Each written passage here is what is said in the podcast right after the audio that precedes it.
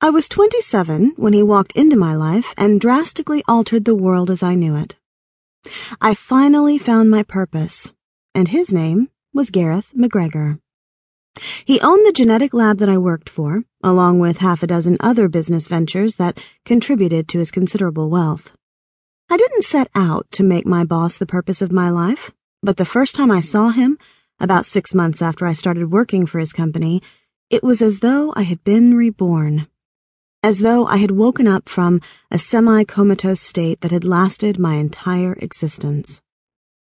He strode into the lab, tall and imposing, his eyes a strange brown color that almost didn't seem real because of the countless hues in them. Browns, golds, and greens made up the overall color, but they could not be called hazel.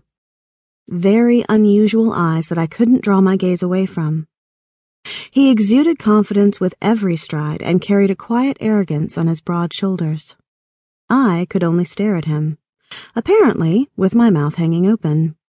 One of my colleagues snickered and nudged my arm. My mouth shut with a snap. I guess this is the first time you're seeing our illustrious employer. The girls always react that way. With a snort and an eye roll, he showed what he thought about the female population's reaction. I looked around the room, mostly because I didn't believe him. Surely a group of adult women wouldn't react as though a boy band had just come through signing autographs. Sure enough, most, if not all, of the women in the lab were either open mouthed or hiding shy smiles behind hands, their eyes downcast. I glanced back at their object of infatuation, only to find that he was looking in my direction, those odd eyes about to land on me. I shifted my gaze and looked away quickly, not wanting to make eye contact. Puzzled by my reaction to him, I tried to think if I had ever felt this way before and realized I hadn't. Not with the first man who took my virginity, nor the last man that I had been with. Just looking at him took my breath away. And I didn't think it was just his dazzling beauty. He was beautiful, there was no denying that.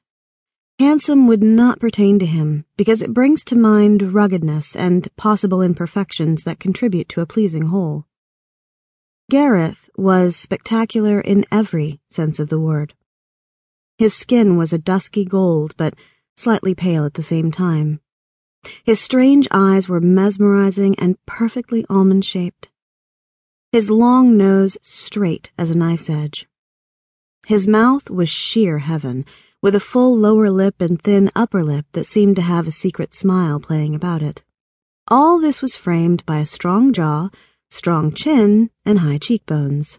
He was tall, and that day he seemed to tower over the other occupants in the room. His height was impressive. As a female of average height, I usually noticed tall men, and he was easily a few inches over six feet. I noticed that everyone had turned to look at me, and I couldn't figure out why. I had shut my mouth and didn't feel like I was drooling. Then the reason they were staring spoke from behind me, and I almost slid out of my chair. His voice was as hypnotic as his eyes, like a smooth whiskey poured over my nerve endings. I hear you're our newest geneticist. I'm Gareth Macgregor. His hand came into my field of vision, so I stood up to face him. I placed my hand in his, and if he hadn't grasped it firmly, I would have pulled it right back. An electric current went surging up my arm from where our palms met, and I gasped, raising my eyes to his. Bad mistake. I was captured, and that's when he became my purpose. I could see myself reflected in those colorful irises, but more importantly, I saw his reaction to me. There was something akin to recognition, although we had never met, and a brief flash of anguish, which puzzled me. It was as if he studied my features forever, taking in everything about me. There was a slight scowl on that beautiful face as his eyes traveled over me like a physical touch, even though it seemed they were always locked on mine. They touched on my lips, dropped lower to the hollow at the base of my throat, where I could feel my pulse tattooing a fierce beat. Then abruptly, he dropped my hand as if he had just realized he was still holding it and tucked his own in his pants pocket.